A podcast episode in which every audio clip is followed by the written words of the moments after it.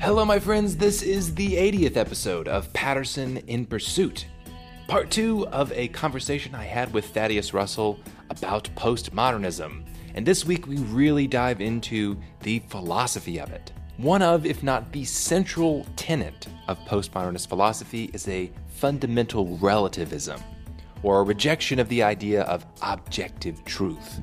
In some ways, I appreciate the kind of skepticism and humility which comes with the postmodernist philosophy, but in other ways, I think it's fundamentally mistaken. Though we can't know many objective truths, I think we can know some, even if they're extremely limited in scope. So, this is what my guest Thaddeus Russell and I are debating on this week's episode.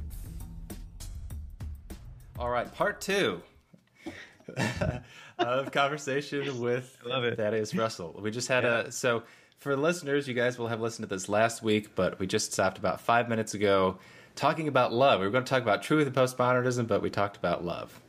That's the same thing. Okay.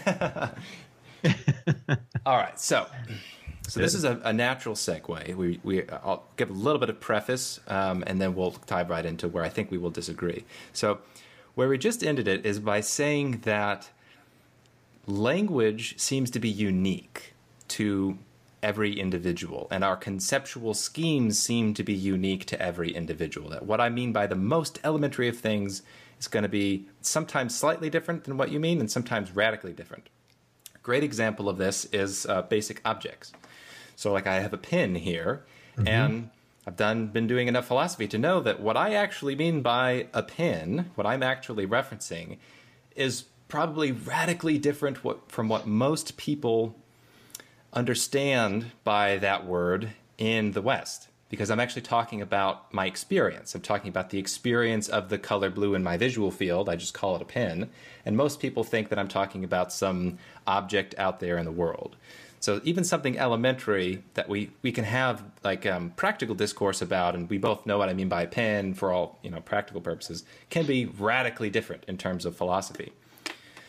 So um, where I think a lot of people who are postmodernists would agree is with this, uh, like, uh, you, you and I are probably going to agree that language is very vague, it's very imprecise when we're talking about communicating between two people. My concepts are just not going to be your concepts. And if we can make any philosophic progress, you have to understand how imprecise language is. Would you agree? It's not the word I use, um, right? Because imprecise, um, uh, you know, obviously implies that there is something that is more precise, which implies that there is a an external objective standard uh, to which a thing can be closer or, or farther from, right? How about how about imprecision in terms of like the intent behind the communication? So if I want to imply something by my words and I actually imply something else, like in your mind when you hear the words, couldn't that be a kind of imprecision? intent? I'm not sure. Mm, that's a weird one. Um, I, it doesn't. I don't think this matter. Well, I, so how about we just agree that we um, that the difference is is that there simply is a difference, whether it's radical or whether it's about intent or you know. Yeah, I agree with you that there is a difference in the way you and I think of that pen. Okay. So that that I think is really essential to understanding what I would say is a clear, rational philosophy is how um, difficult sometimes linguistic um, uh, differences between us are. Like if you can have a long conversation and not make any headway because you don't realize you're using a different definition for the same word. Let me let me just slightly clarify again. I guess um, I believe that most people you're calling postmodernists would say they would prefer simply to say that there is a difference rather than um, that language is imprecise or vague. Okay. Because that's I think that's that's how I read Foucault and Derrida. They simply they point to differences in interpretations, differences in concepts, differences in language. Okay. Rather than ever, they don't they just don't say things something is more vague or less vague Okay. or more precise or less precise that's all but that's Okay. that's actually important which we'll probably now unpack okay. So the importance of yeah So part two of where I would talk about this pen, I'm saying the contents of my experience, like uh, I'm Yeah. talking about blueness in my visual field. However, I also have the belief that I think most people do um, mm-hmm. that aren't relativists that would say there is a kind of correspondence with the, the contents of my experience, with the, the blue pin in my visual field, with some kind of external object. There's a thing out there in the world that is constructed in such a way that when my mind interacts with it, it gives me this experience. Yep. So that's what that's usually like the realm of where we talk about objective truth. There's this objective reality out there. That's right. something I'm very partial to. What do you, what's your position? Yeah, no. Well, no, sorry, I take it back. I've evolved on that. Okay. Um, uh, I don't know if I ever took a hard atheist position, um, but I think I tended to talk like I was an atheist on that. Uh, I'm an agnostic, so what I say okay. now is, um, I don't know. Okay. I don't know. So, what is your hesitation to to uh, to that kind of idea? Because when we think about theories of physics, for example, they seem to be mm-hmm. based on this idea of the external world that operates a certain way. We observe it, and so we come up with theories that describe this mm-hmm. external mm-hmm. world. Would you say yeah. that those are all kind of useful and nice, like uh, physical theories, but they're we have no way of knowing whether or not they're true? Yeah, uh, which is what Einstein said. You know, so he said that you know two things cannot occupy the same point in space or time, and so therefore no two things can can perfectly correspond, and therefore we never know whether our thoughts, our ideas, our words, our concepts perfectly correspond with something else meaning something outside of consciousness, meaning some objective reality. So, and I've heard other physicists say the same thing, in fact, recently. Uh, I heard Lawrence Krauss just say this, in fact, on, I think, Sam Harris's podcast or something. And he he he said a great thing. I loved it. He said, "Yeah, you know, I this idea about truth, that's not what we do. What we do is we disprove things. What scientists do is disprove things. We never prove anything. Mm. But but he said, I couldn't get out of bed in the morning if I didn't believe in objective truth. Mm. Um, which I thought was a great, really honest um, I don't know, acknowledgement of a conceit, I suppose, that it's at the base of a lot of scientific inquiry. I don't think it's necessary. I think you can still operate as a scientist without that belief, but um, I do think that has driven a lot of science, what we call scientific work. Mm. Yeah. So, what do you think about um, propositions that make claims about the contents of our consciousness? So, if we're not talking about, let's say, the physical external world that we don't really have a direct engagement with because we're kind of we, we engage with what we experience, which is the contents of our consciousness, can't we say true and false things about what's going on in our minds? Um, we, what do you mean? Can we? I don't. Sure, I don't. You can say whatever you want. I don't know if any of our if if any of my own claims about my own consciousness are true. Get, is that what you're asking? Uh, yeah. Yeah, I don't know. Again, an agnostic position. So if so from my perspective, right, if I'm if I'm having the blueness experience, yeah. could I not say it is the case that I am having the experience of blue? I don't know what's causing it. It, it might be a hallucination, but that it is taking place is definitely the case. I, you can again, you can say whatever you want. I don't know. I just simply do not know whether what you are saying has any relationship to an external truth or reality. Well, but but it depends on what you mean by external. So, okay. So, I, so could you make a claim about kind of your, in, and I don't mean to, to, can as in like, do you have permission to, to make mm-hmm. these claims? I mean, from your perspective, is it possible to make an accurate description, an accurate conceptual description of the phenomena that you are experiencing? It might be. okay, Sorry, so, so, I know. No, but, okay, well, but hang yeah. on. So, so how could I be wrong? So for, I'll take from my perspective, I know we're two different minds, so we're going to have two different perspectives, but you, you can mm-hmm. imagine if you were doing this yourself, you know, blueness is taking place in my visual field. How could that possibly be wrong? Blueness is taking place in my visual field. I'm just reporting on my experience. I don't know that it can be wrong. Well, if so, but if you don't know if it could be right, that would mean it has to, you have to have a possibility of it being wrong. Because if it didn't have the possibility of being wrong, that means it would definitely be right possibility to be wrong, possibility to be right. Is there a possible is there a possible truth? Um, okay, there might be. I don't know. That's all I got for you. See, the but, thing is, but when you say okay. it might be, it implies it could be this way or it could be that way. So, so I, I think it's fine to say it could be the case that there is indeed blueness in your visual field. That could be the case. But to say it could be that there isn't blueness in your visual field, well, that's not true because I'm directly experiencing them, whether or not there's blueness in my visual field. I, I'm I'm missing. I'm not. I'm missing something here. Um, so when someone says there is a God, I say maybe. I don't know. Mm-hmm. And then when an atheist says there is no God, I say I don't know. Maybe I don't know. Right. Uh, what what's wrong there? Okay. What am I? So, what am I? What am I admitting? So the difference is that when uh-huh. you're talking about God, you're talking about some external phenomenon. You're like positing some mind independent entity out there.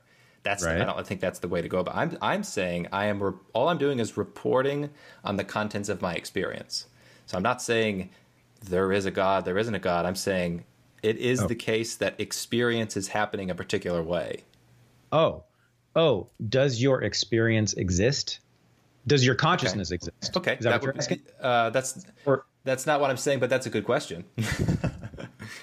so, so, so uh-huh. what, how would you answer that? Is, does your consciousness exist? Yeah, I mean, man, I'm totally f- fine answering this, and it doesn't doesn't bother me or challenge me at all. I just think it's not that useful, but whatever. Um, yes, I there, yeah, I guess I'm still an agnostic. Like I don't know, like it could be this thing that I might consider consciousness is could be something else. It could but, be but it is it is conscious at the very least. Even if it's like halluc- even if you're hallucinating, it still is experiential in nature, right? Oh, oh, I see. So it's consciousness because it's con- because we're conscious. Like well, that's a, that's a it, well, self. But, that's a tautology, right? But it's. Ta- see, I, I think people I think people give tautologies a bad rap. There are a few tautologies which I think are are pretty interesting, but that, this wouldn't be one. This is just a way okay. we use the word consciousness to describe something that's happening.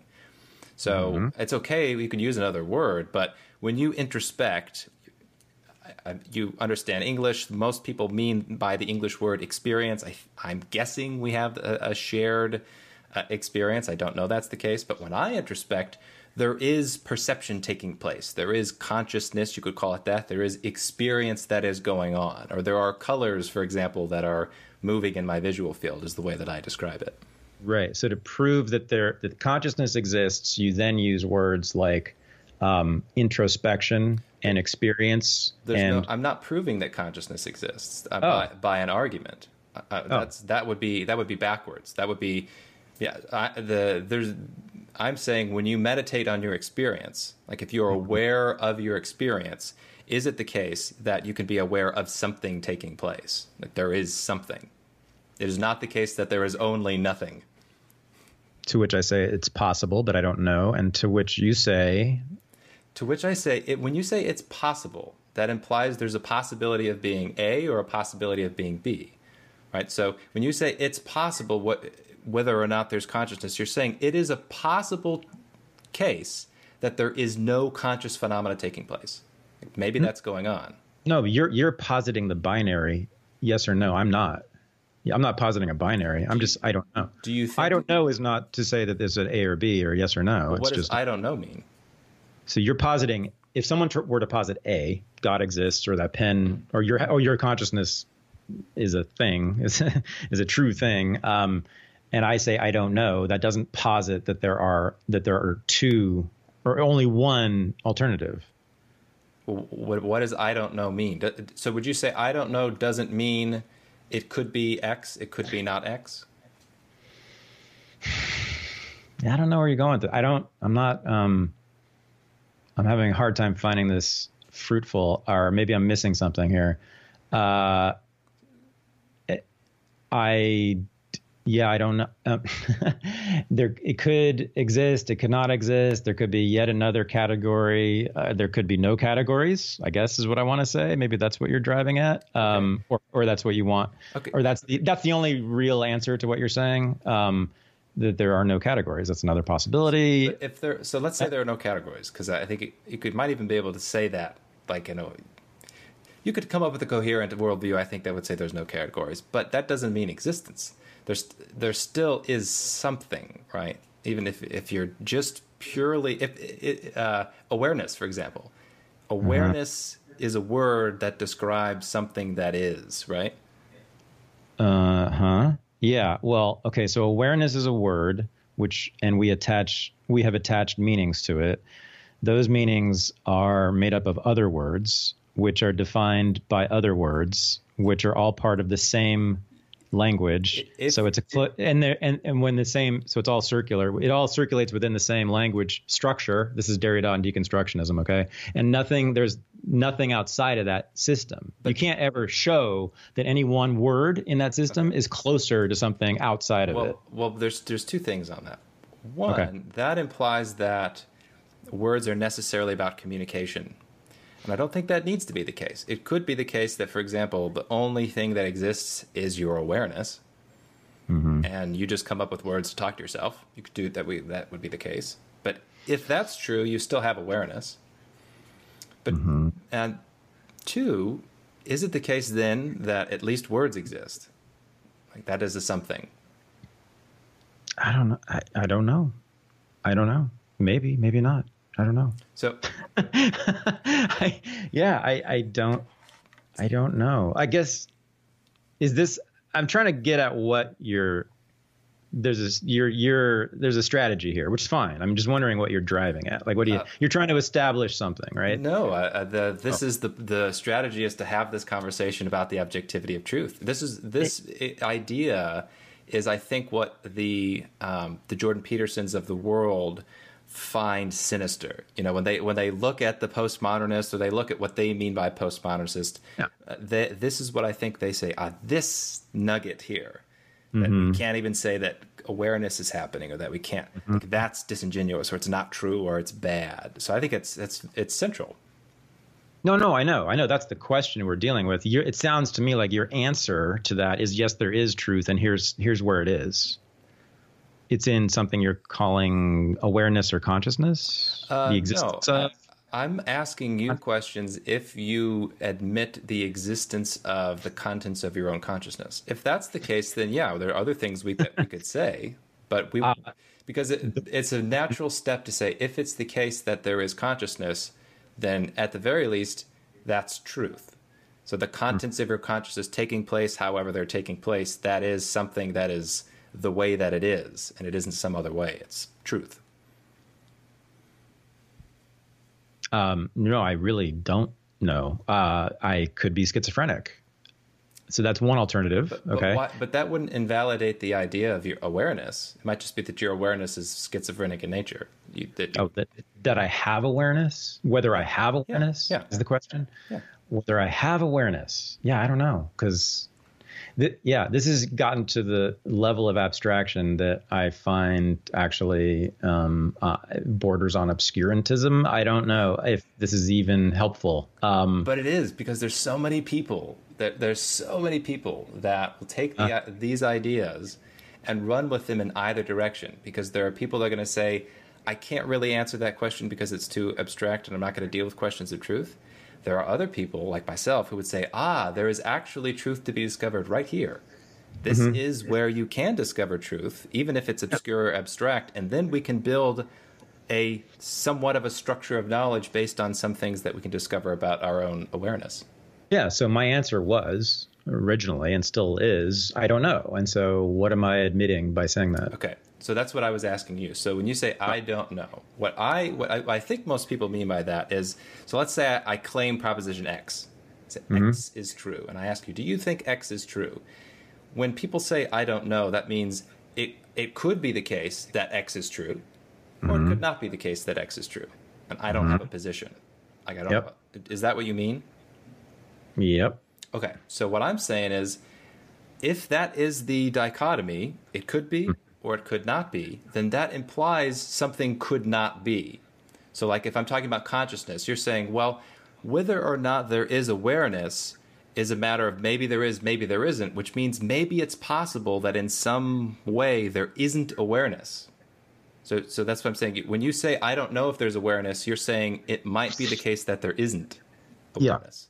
Yeah. Yep. Okay. Um, okay. Yeah. So, right. And again, I don't know. And um, what you can do, I suppose, in answer to this, okay, what a postmodernist would do, what Foucault definitely would do, what Derrida would definitely do, is simply trace the genealogy, the history of those words and those concepts that you're using in having this dis- discussion and a- asking those questions. So, awareness, what does that mean? What has its meaning been? And you can actually trace it. You can show how people have thought about it over the years and how it's changed and where it started. people have thought about it, though. I care well, about, for me, my consciousness or my awareness, my mind having access to correct information.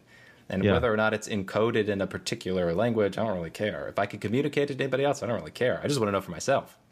But if but if it turns out that it's historical, meaning social, meaning created by human beings, right? Then it invalidates any truth claim you make about it. But that's not that wouldn't be the case. So let's say it's the case that awareness is something that's somehow socially constructed.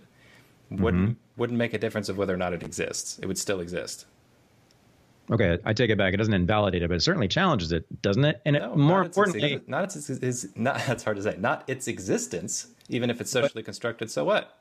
Right, but again, so okay. More importantly, I guess for my purposes, it makes it impossible to answer the question satisfactorily because again i would ask what do you mean by awareness? What do you mean by consciousness? Right? And so and those words have been used in infinite ways. Okay but so i don't know exactly what you mean. So there is no exact so there's meaning. a there's like a there's a appeal to the public nature of language here which is that well if we can't really have precise communication we can't really have precise thought I disagree with that. I'm saying I don't really care if we can't communicate precisely. I have a meaning in my mm conceptual scheme, what I mean mm-hmm. by perception. And based on my conversations with most people, I think most people mean the same thing. Like if I, uh, let's say I poke somebody with a needle, and they say, ow, that hurts. I, I have a theory which says, okay, they have an internal experience as well. They generally use the same language.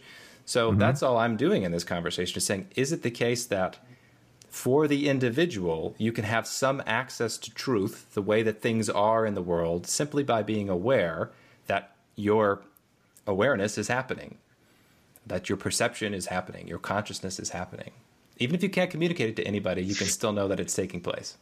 I don't know. I don't know how that advances the ball at all here on the question. I, wouldn't it be truth? I mean, gosh, that would be a discovery of truth. What could be more no, exciting? Oh, it, it, would if I said yes, that's true, but I don't. I say I don't know. Yeah, but you, you said you don't know why it like why it's important or what it gets at. And that that it's oh. that's oh. like a goal in itself. Oh, wow. Truth. Okay. Well, fine. I'm just still an agnostic on it. I don't know. I don't know. I don't know. That's my answer to every question. You know, on this, I don't. I don't know, and so you haven't you haven't gotten me any farther. Okay, so so what yeah. if so what do you think about this idea? Because this is kind of mm-hmm. my pers- my perspective on it, and I want to know your thoughts. Mm-hmm.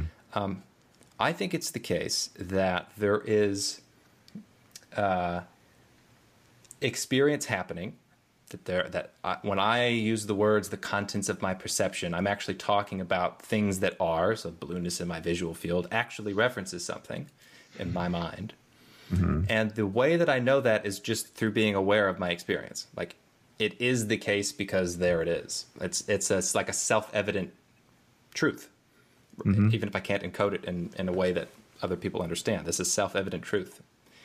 Um, and if somebody were to say, as I think you are, that I don't know if self-evident truths exist, essentially, or that if they are self-evident, it's kind of um, it's almost like leading a horse to water, but you can't make him drink. It's like my claim is I'm not trying to persuade you that this is the case. I'm just saying, look, I think you can have an experience, like maybe like the love experience. I think you can have an experience of a nature in which you will also conclude, I must have some access to truth because I am aware that some something blue exists in my visual field or blueness is happening. Yeah. Is this is this your your riff on uh, Cartesianism, basically? Like, I think, therefore I am. Is it kind of your version of this? Uh, yeah, I, I guess the, the, the necessariness of awareness. Sure, that I don't like the Cartesian uh, cogito because it implies I exist, and then you have to try to define what I is. But if you just okay. say experience is happening, you don't even have to define that. Uh-huh. Uh Yeah, I don't know. I mean, I don't know. It's the onus. So But you every can know. You can know though. That's what I'm saying. I'm saying you can know. I might not want- be able to persuade you. No, no, Steve, Steve. Yeah. Here's the thing. You want me to know. no, no, no. no. I Why are you bother- Why are you bothering with this? love, Otherwise, love my yeah. friend. See, that's it. That's, what I'm it. No, for real. I know. That's that's it. No, totally. I agree with you It on is, that. it Um, is, it is, yeah. it is a kind of human peership that I've discovered something which I found exciting, which is that Yeah. I do have access to some kind of limited set of truths about the Ah. contents of my consciousness, I and so it. I am I'm freely sharing it with you. I love it. Okay. Here's your problem, my friend. Okay. I th- you know, so you're the apple hasn't fallen too far from the tree. It turns out, I, which is that you know, um, when the missionary went to Peru and stood in the jungle looking at the Indians there and said, "God is real," and they said, "No, he's not." It, our God is real Yeah. then they're engaged, right? They're locked in this struggle between this and that. There's this binary opposition going on, which becomes co-constitutive, right? They can they constitute each other. We are good, which is the opposite of them, and we right. And then it's a fight, and they're both trying to win over the other, and they're both really worried, and they both are concerned about the other. I don't care if the if the Indians had said, "I don't know if your God exists," right? then then it's just up to the missionary whether he uh, pulls out the guns, right? Because he can't convince them. The onus is on the person who makes the truth claim. It's not on us. It's not on the relatives. But but you're but you're again taking it from a public perspective. I'm not screw the evangelists, screw the the missionaries. Good riddance. I'm just saying, hey friend, I I have meditated, Yeah. and I've become aware that there are things taking place in my visual field. And I'm guessing, because I think you're another conscious being, that if you are aware, if you, you've got a white shirt on, so I would say if you do this thing with your head where you look down, you will have an experience of a certain nature. That's all. And to say you don't know, uh, then my response is not, well, I'm not going to persuade you. I'm just going to, like, you can know. All you have to do is be aware. okay, does it does it give me access? Are you claiming that it gives me access to a universal truth? Ah, that would be part two. so here, here's why. Here's why. In Okay. the most limited of senses, and this is where people go uh, crazy. They become dogmatic rationalists. My position is that you, the truths that you can get access to, immediately are uh, within the contents of your experience. And you can have some extremely abstract truths about the nature of logic by mm. meditating on the nature of your experiences. Something like, Yeah. for example, the blueness in my visual field is the way that it is, mm-hmm. and the blueness in my visual field is not the way that it is not. So there's like a white part here and a blue part here. The blue part is not the white part, the white part is not the blue part. Now, mm-hmm. that actually gets at a very abstract principle of logic the idea of identity and non contradiction. Things are the way they are, and they aren't mm. the way they aren't. So, in Right. that sense, I do consider that kind of universal. That's true for everything. It is the way it is, and it isn't the way it isn't. Not it doesn't get you particularly far. It doesn't get you a religion, but I do think that is something that is universal. Hmm. Okay, so what um what is your um act of love offering me? Like what am, what will I get from this if I if I were to believe you agree with you? Uh, I think that you would get a a new belief in the existence of some very limited form of truth. Okay. Well, actually, I'll, I'll tell you. I'll tell you the. I'll give you the hook, and then I'll give you Uh-huh. the truth. Okay. So the hook is, uh, it's kind of, uh, you may discover truth if you find that interesting. Then great, you found something that's interesting, and it may set the stage. There may be other things that you can discover. You kind of, I, the way, like I wrote a book called "Square One: The Foundations of Knowledge." I tried to mm-hmm. build very limited set of knowledge based on these kind of very elementary truths. Mm-hmm. So that's the hook. The mm-hmm. truth is, I think that if people pursue this line of reasoning and they discover some objectivity of truth in their life and maybe even think that it's very important, they go, oh, wow, I want to discover more of these. I think that sets them up for having a love experience. Uh huh. Yeah. Yeah. Okay. Yeah. it all began with your wife.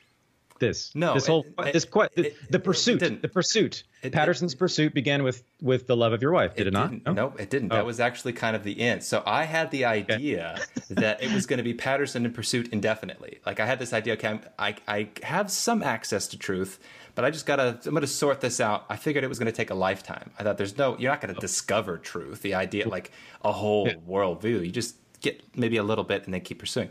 And then totally out of the blue, I fell in mm-hmm. love. And I go, okay, well, so now I discover the most important truth kind of up front, you know, a few mm-hmm. years after discovering these very distant abstract truths. And mm-hmm. now it's like, and now it's more important than, uh, than a lot of, it's it's more important for my life, but this is still all part of the pursuit of truth. Like this is not, Yeah, but but it, but I am right that it is that's the current pursuit of Patterson in Pursuit is stems from your love experience. Uh, in a very distant way, yes. So if I were to speak highly of myself, I would say something like, yes, this is all a sinister plot to get people to be ready for love experiences. No, it's not sinister. It's well, not sinister. It- But- so that would be that would be a way I, I would think highly of myself if I if I thought that I was like okay I'm doing this only for the purpose of having Oh, people prime no, no. themselves for love. Well, hang on, hang on. Uh, sorry. but Yeah. the, the the reality of the matter is that's part of the motivation, and part of the other motivation is my nihilism, that I am just myself really obsessed with the idea of the truth and figuring it out just for pure curiosity's sake. And I know there are other people out there that are very curious, and so I'm also creating content for them. for them. It's you discovered a truth about yourself, or you think you discovered a truth about yourself, and you would like um, to give access to it to other people. If they're interested, uh, but it's not for them. That's what I'm saying. It's there's selfishness here. This is why I said, I, you know, if it's like a less romantic way of talking about it, that it's it's also in my interest because in order to Yeah. do the kind of research I want to do, I got to be outside the academy, which means I got to find my people and create value for them, that kind of thing. Right. So, w- what was the benefit of what you found for yourself? What was the benefit to you of finding this truth? Which truth, the the, the love truth or the abstract truth? Uh, either one.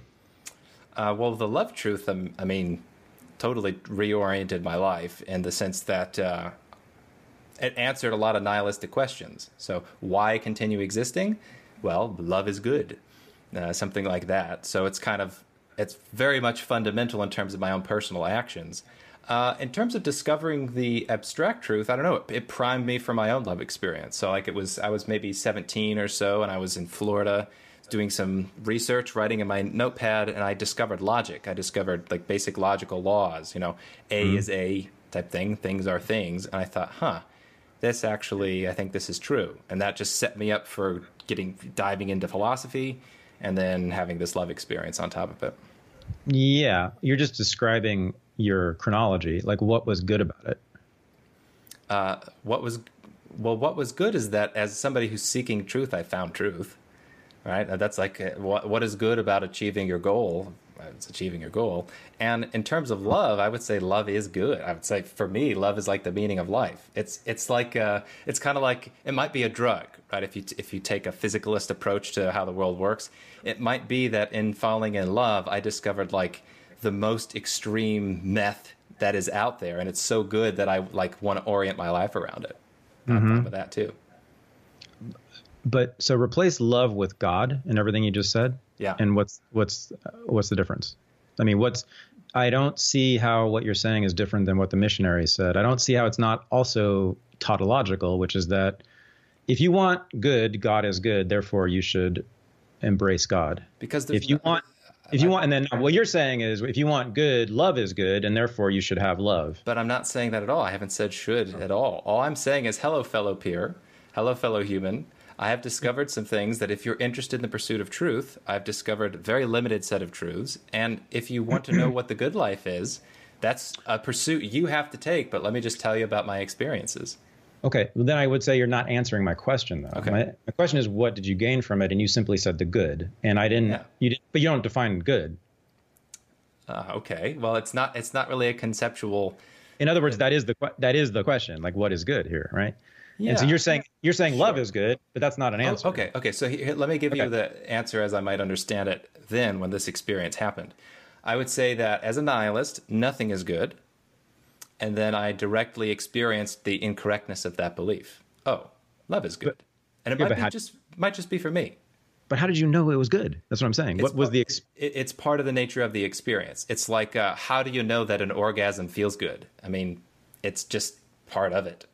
You're not telling anybody. You're not saying anything about why it's good. It's you're just it- you're, it's like you're holding it's like you're holding a secret from us. You're like saying, No. "Well, it was, it was good, but I can't describe it to you." No, no, it's like a, it's like seeing a color that you've never seen before. It's the most uh-huh. beautiful color you've ever seen, and I'm not going to tell you you have to go out and live this way. No, I'm just saying I've experienced an unbelievably beautiful color, and if that interests you, then let me tell you about how I got there.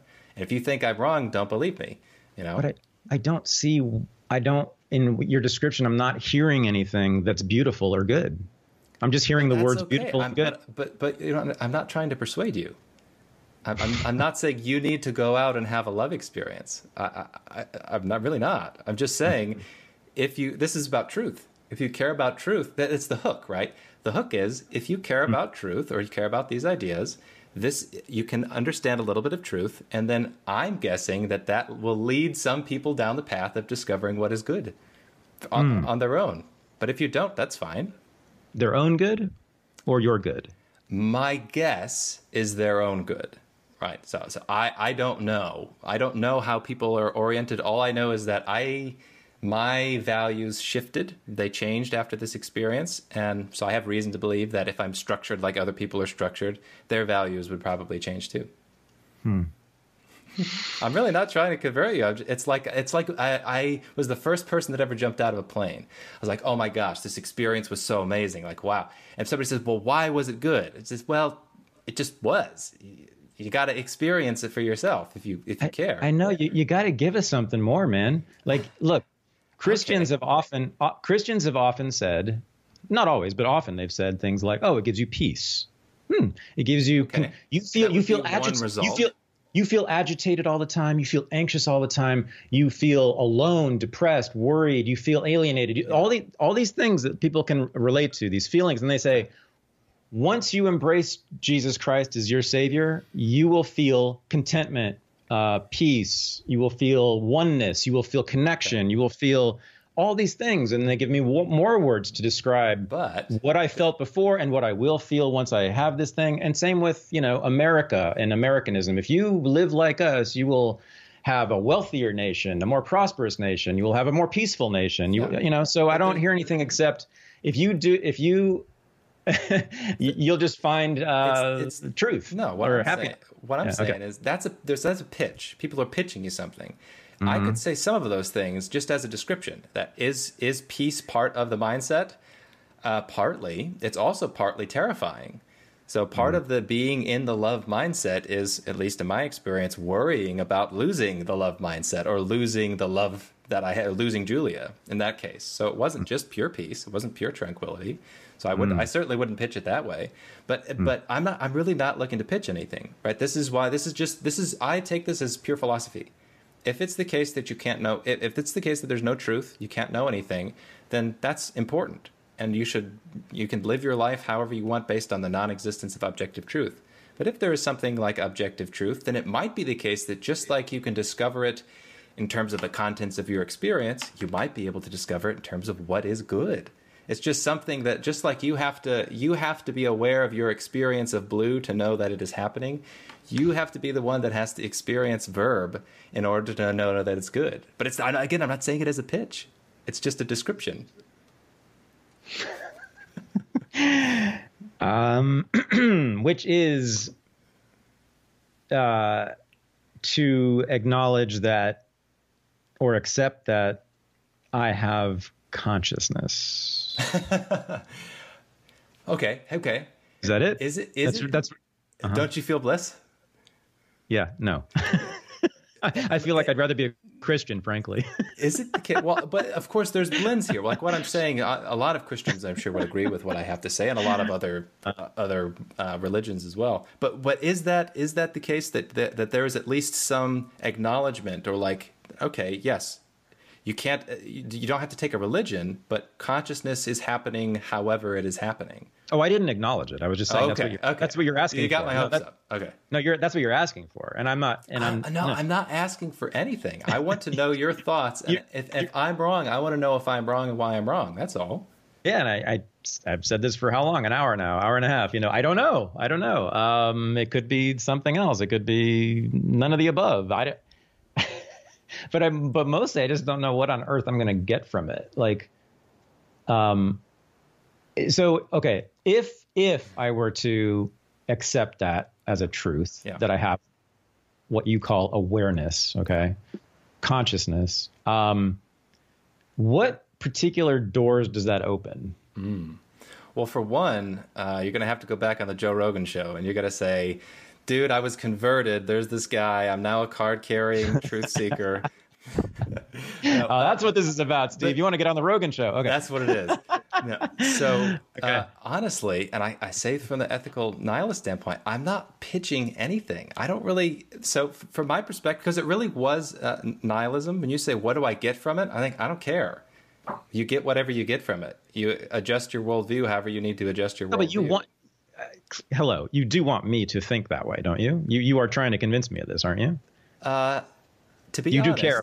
If it were the case that I were You wrong, said you said it was love. You said it was love. Well, love. so so here's what or- the love is. The love Okay. is me trying to discover truth myself, and if I discover it, to try to share it with people who care. So if I'm wrong about this, no, I don't want to convince you. I want you to convince me. I want to be in your. I, I want to be. I want to discover that maybe it's all wrong. If it's all wrong.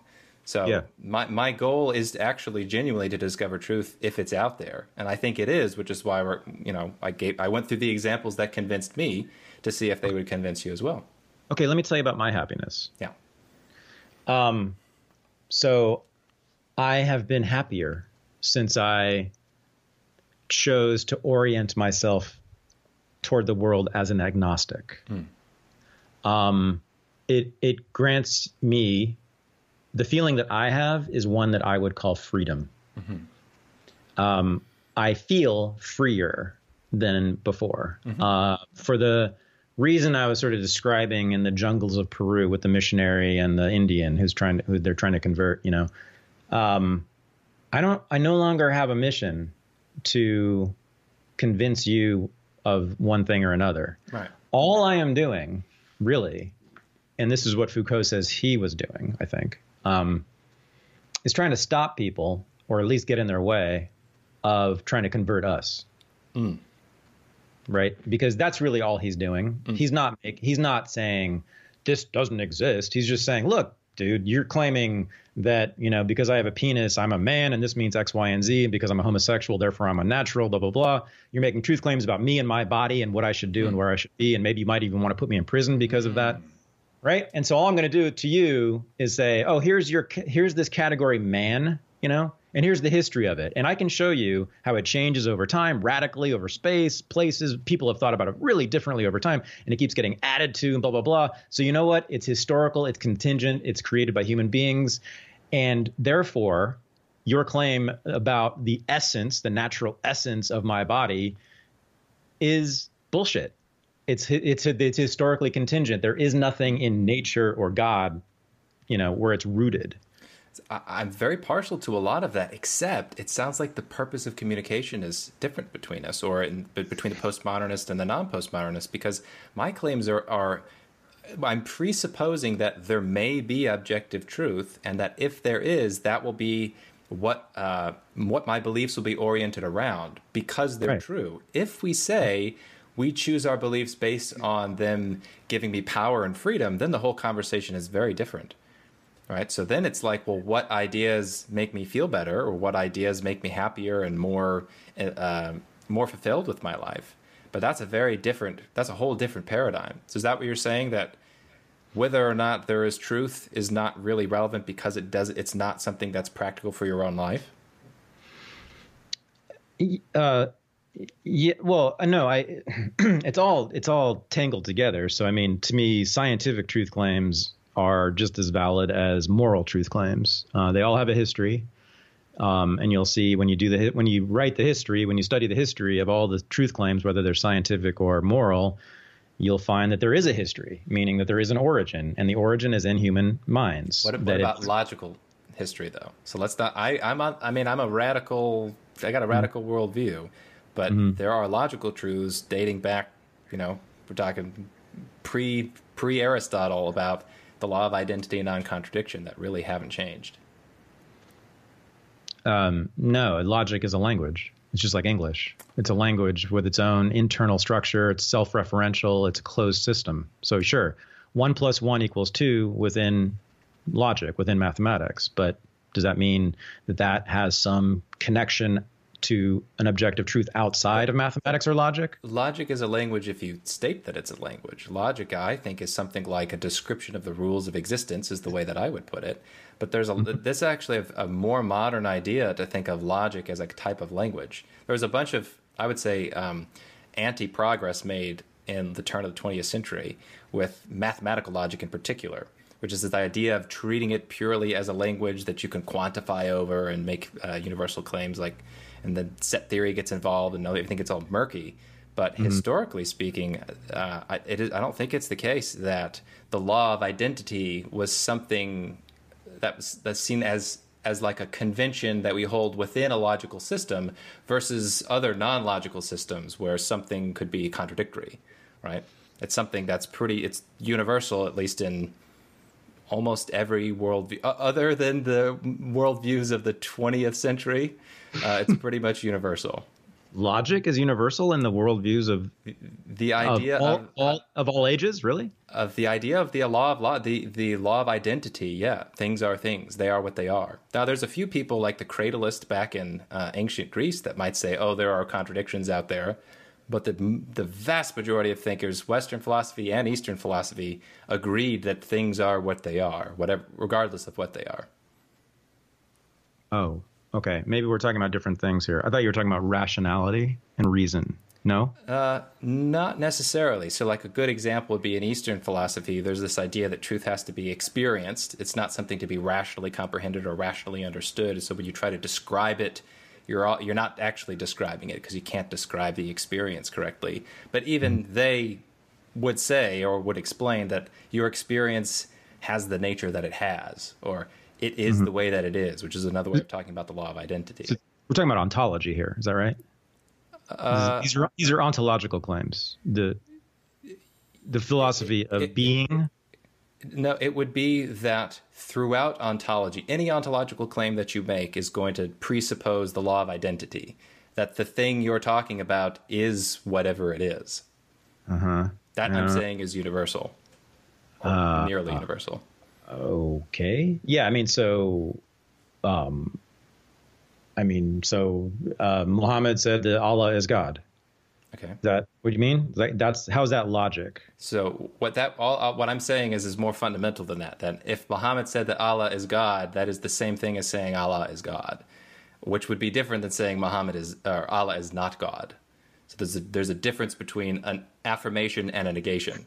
If I say mm-hmm. X is X, is different than saying X is not X.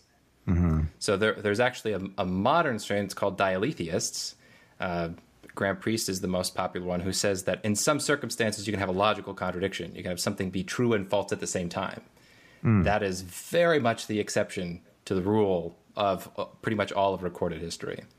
Oh, from that I have read. Okay, so yeah, I mean, so I'm a deontolog- deontologist, right? I mean, so I, I don't make I don't make claims of being of identity. Other people do, like Muhammad did and you do. I don't. And so I wait for them to come to me and say, this is this and that is that. And oh, I oh, say, oh. really? Oh, no, sure. no. See, see, okay. see. Okay, so the difference is you're saying X is Y, so Muhammad is God, or, or, um, you know, this is a pin. That's like an identity relationship. That's what it is. That's not what I'm talking about. I, am saying it is what it is. You can name it however you want. Muhammad is Muhammad. God is God. Uh-huh. Right. That's that's what I'm saying is the law of identity. Not like naming things and saying my name is correct. It's just they are things are what they are. Which is why which is why I say that the this grand Priest idea of dialetheism is saying yeah. something is and is not at the same time. So like this sentence is false, is true and false at the same time. Is an example they give. Yeah, that's the, that's what you're saying is the uh, counter. That's the uh, that's the exception. They, you're they, saying they try to say that the exception to the universality of identity that things are the way they are is oh look at the liar's paradox This is something that is true and false at the same time. It's a contradiction. So they say, ah, therefore the law of identity is not something universal. And I'm saying, so uh-huh. yeah, I'm, I'm, saying yeah. that that dialetheism, that idea that there are true contradictions, is like very much the extreme minority. You might find it in ancient Greece. One dude, oh yeah, the cradle yeah, yeah. yeah. So what is what does the law of identity have to do with logic?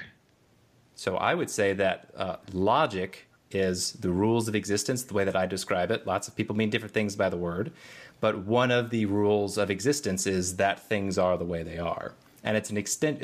A corollary is the law of non-contradiction. So things are not the way that they are not. Contradictions don't exist because things are the way they are. Those are both logical laws. Okay, and so you are saying what? What are you saying is true? That the pen is a pen. The pen, and it can't. Well, I, or I, it can't. Or sorry, it can't be. It can't be. It can't be pen and non-pen. Is that what you're saying? Logic is to the extent that the pen is, it is the way that it is. Right. Yeah.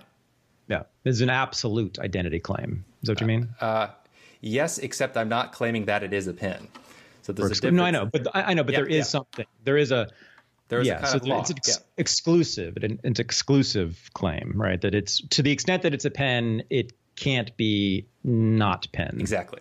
Yeah, yeah, yeah. Okay, they can't be X and not X simultaneously. Exactly. A yep. thing cannot be two. It, a thing cannot be con- two contradictions simultaneously. It, it, can't be something it isn't. Or a contradiction. You're right. Yeah, yeah, yeah. It cannot be. It cannot have a contradictory identity or yes. to you can't have contradicting identities, I suppose, is right. what you mean. Yep. But I don't really see what that why that's logic. That's just an assertion.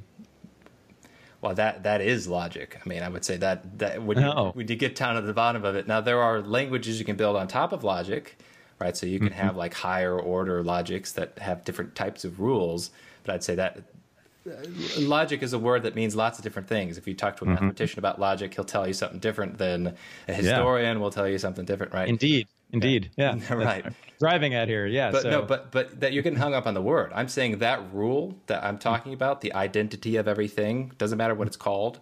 That is something that really is not um, uh, like a social construction. Like that's something that everybody in every culture, with very few exceptions, all the way back since the Greeks, that's not changed. Well, wait. um, first of all, according to you, there have been people who have not made that social construction.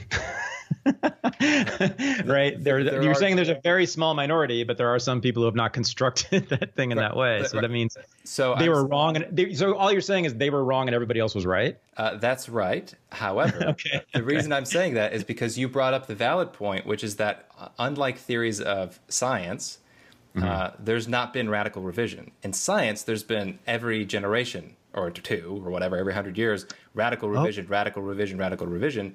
Oh wow! It is okay. not so with the law of identity and non-contradiction. You have oh, the oh. very few people that have said, "Oh, things aren't the way that they are," but other than that, that's really not been revised. In fact, for, s- for, a long mm-hmm. time, there was, uh, I think it was Kant actually said, um, uh, logic has essentially made no progress since Aristotle. For that reason, because okay. it's kind of a sorted out system. Okay, so when you say people, who yeah. do you mean? You you actually mean every person who's lived on Earth? Uh, since yes. since the origin of the hominid, like what? who who are the people okay. you're you're talking about who have not uh, refuted this or, or challenged this idea of the law of identity? What you're calling the law of identity? Yeah, so I, I, would say, unfortunately, I can only reference the people that made history books because I can't know about all the other people whose ideas weren't recorded. But mm. the general public intellectuals, mm-hmm. going back to when we have recorded history, um, have been saying essentially the same thing that this is this is something that's fundamental. Okay, what about Eastern philosophers? Same thing. Really? Yep. You'll see that. Okay. Yeah, and I had an interview on the uh, on my show with a, a, Buddhist teaching at Harvard, who we were talking specifically about the law of identity. Because in the West, there a lot of people who try to make the claim that oh maybe you could have contradictions will appeal to Eastern mysticism and Eastern philosophy, and mm-hmm. she kind of laughed and said, you know, that's no, they weren't stupid. Like obviously things are the way they are. They were. Mm-hmm. That's like a, either a horrible translation or that's a way f- when they speak in paradoxes. You know, mm-hmm. they speak in contradictions. That's a way to illustrate a point about language okay. more than it is making a claim about you know the law of identity. Okay, so that according to you, and I'll just take your word for it for now, uh, 99.9% of philosophers, East and West, have agreed on this. Uh, and any other thinker on any other topic who has thought about these kind of fundamental ideas. So it's not just philosophy. Mathematicians would also a lot of them would say the same thing. Philosophy, philosopher broadly Sure. defined. Sure. Yeah. Okay. Okay. So 99.9%, maybe 99.999% of of um, thinkers, public thinkers, right, have agreed on this thing. Steve, please tell me you're not saying this, and therefore it's true. Of course not. It sounded like you were saying that because they all agreed on it. It must be true, No, no, or no. it is. I, I only brought that up because you were talking about ideas being radically revised, scientific Mm-hmm. ideas being radically revised, cultural ideas being radically revised, and I'm in total agreement. But it is so if it's the case that there are objectively discoverable truths that are abstract and maybe at the fundamental logical level, what you would expect to see is precisely what has happened. That everybody disagrees and revises about all of the contingent theories about how the natural world works or whether it exists. But Right. The thing that everybody agrees on is the thing that is actually discoverable just by meditating on your experience that things are the way they, that they are. oh, it's the introspection that gets us to the truth. Uh, if it's the case, uh, well, yes, of course. If it's the case that, that the truth is that there's experience taking place, then all, you have to introspect in order to understand that experience is taking place. So you're a Platonist in this way.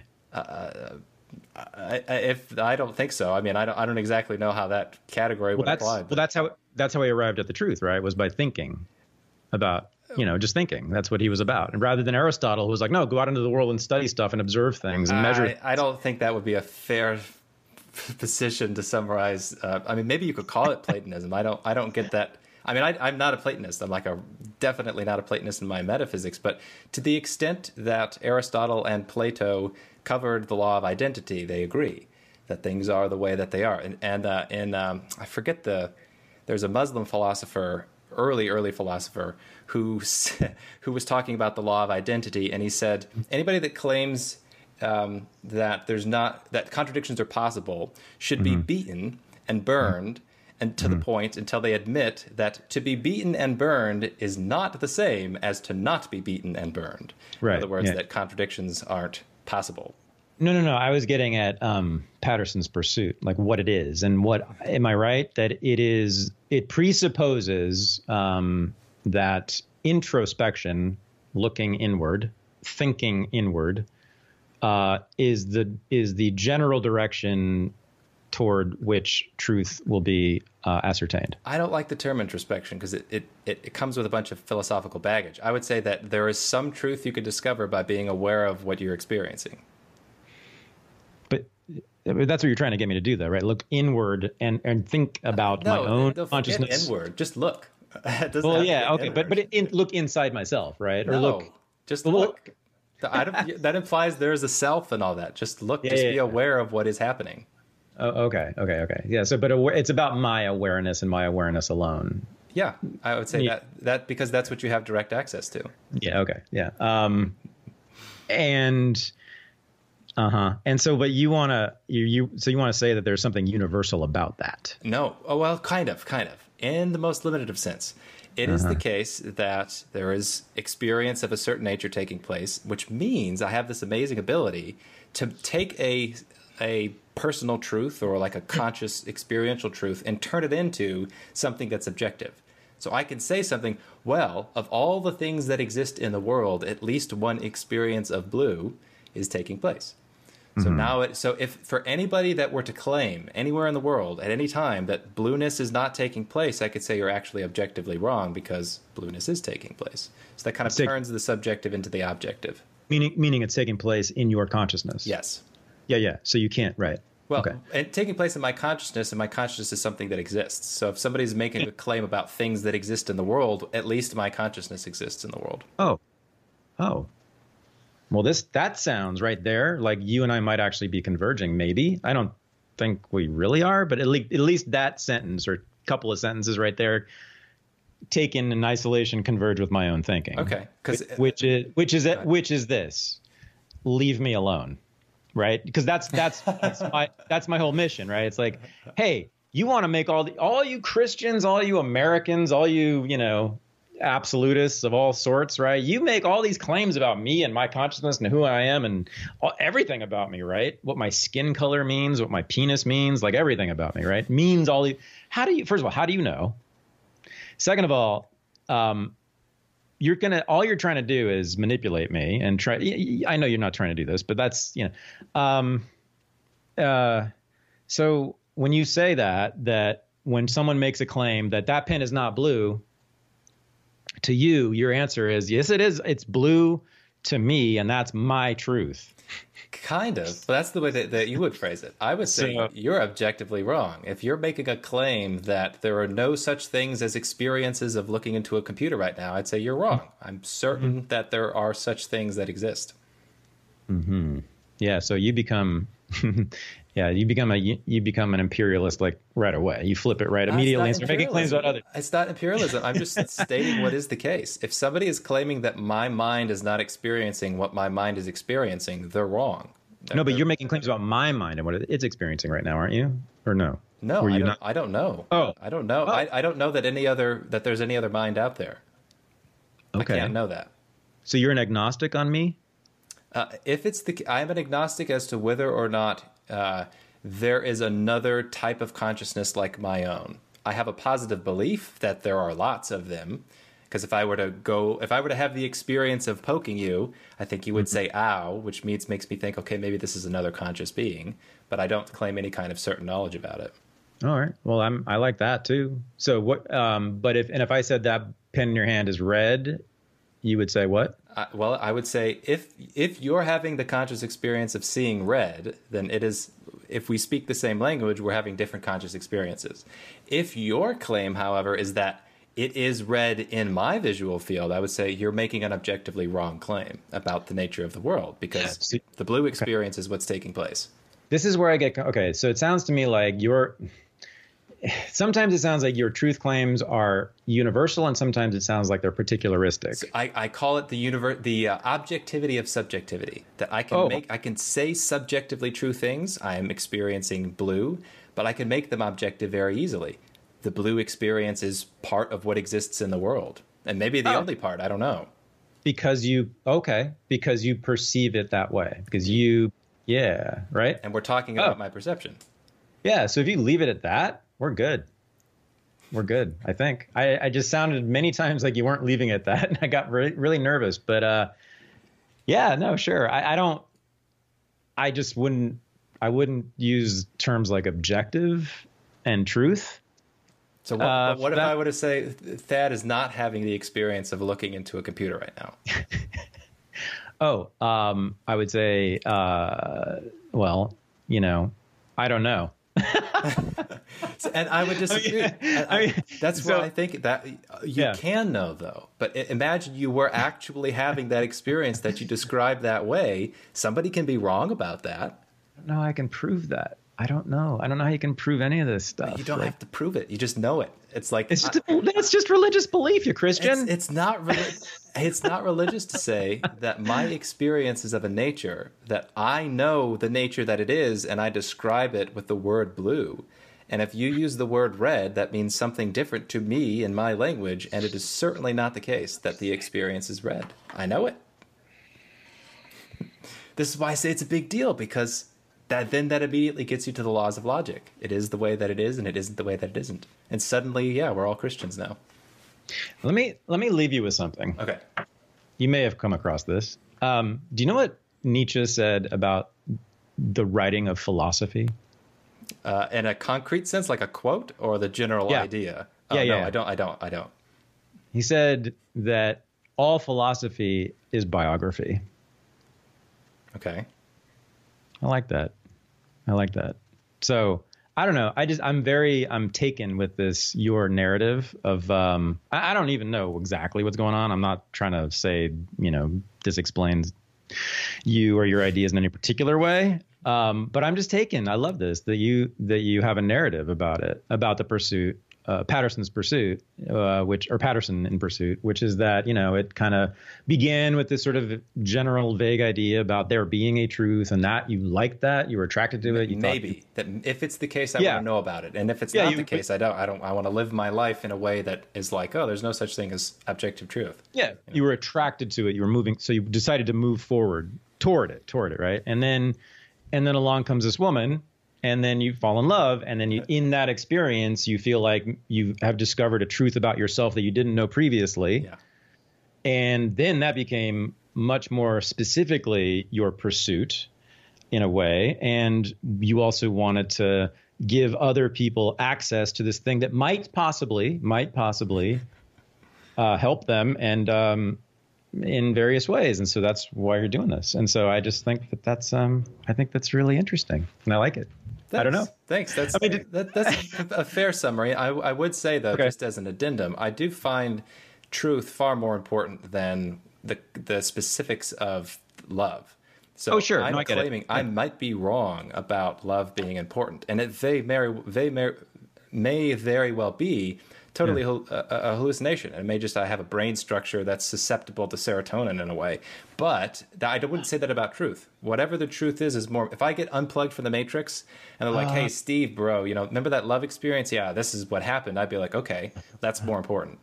I don't know though. See, because you're saying I, I see what. You, so on one level, the overarching mission is the truth, Indeed. right? Okay, cool.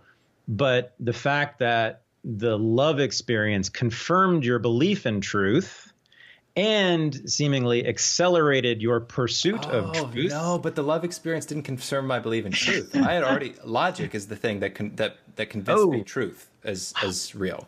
Yeah. Uh-huh. And then it was the Well- love was totally unexpected and just like, oh, this is like this did is for something. a human, mo- the But most said- important. Yeah. But my hearing what your, your own narrative was that it did something to your pursuit, right? It did. There was a moment Okay. that was a turning point. it it turned me from a nihilist into whatever I am, a love person.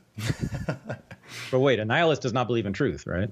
Right. So I say an ethical nihilist. An ethical nihilist thinks that there that truth uh, that uh, there is no such thing as like objectively true morality, or that statements about morality don't really have meaning to them. Or technically, I might be an emotivist. Uh, an emotivist, which is like there's statements of preference. I think that is the case. Except now I had this love experience. Is like okay, this is actually meaningful. Here's here's the meaning. This is what human life can be oriented around, at least my human life, and so that's why it changed me. Yeah. Okay. Yeah. And and when I asked you why are you doing this right now, talking to me this way, you said one word: love. Love. Yeah. Yeah, well, I mean, all right. So I, I think um, It's a, it's a, it's a two pronged approach. For the intellectuals who just want to know about truth, great. I'm happy to share it. But for Yeah. those those crazy people that will follow these conclusions wherever they lead, well, they might have a love experience. In which case, I you know, I would feel pretty good about that. I just want you to think about that biography, philosophy, and also one last thing. Um, you know, for Foucault,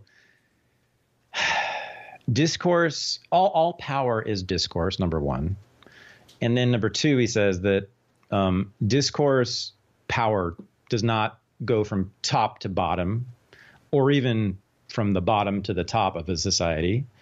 It circulates. It goes laterally. It goes up and down, sideways, backwards, diagonally. It goes all the way. It's constantly circulating, right?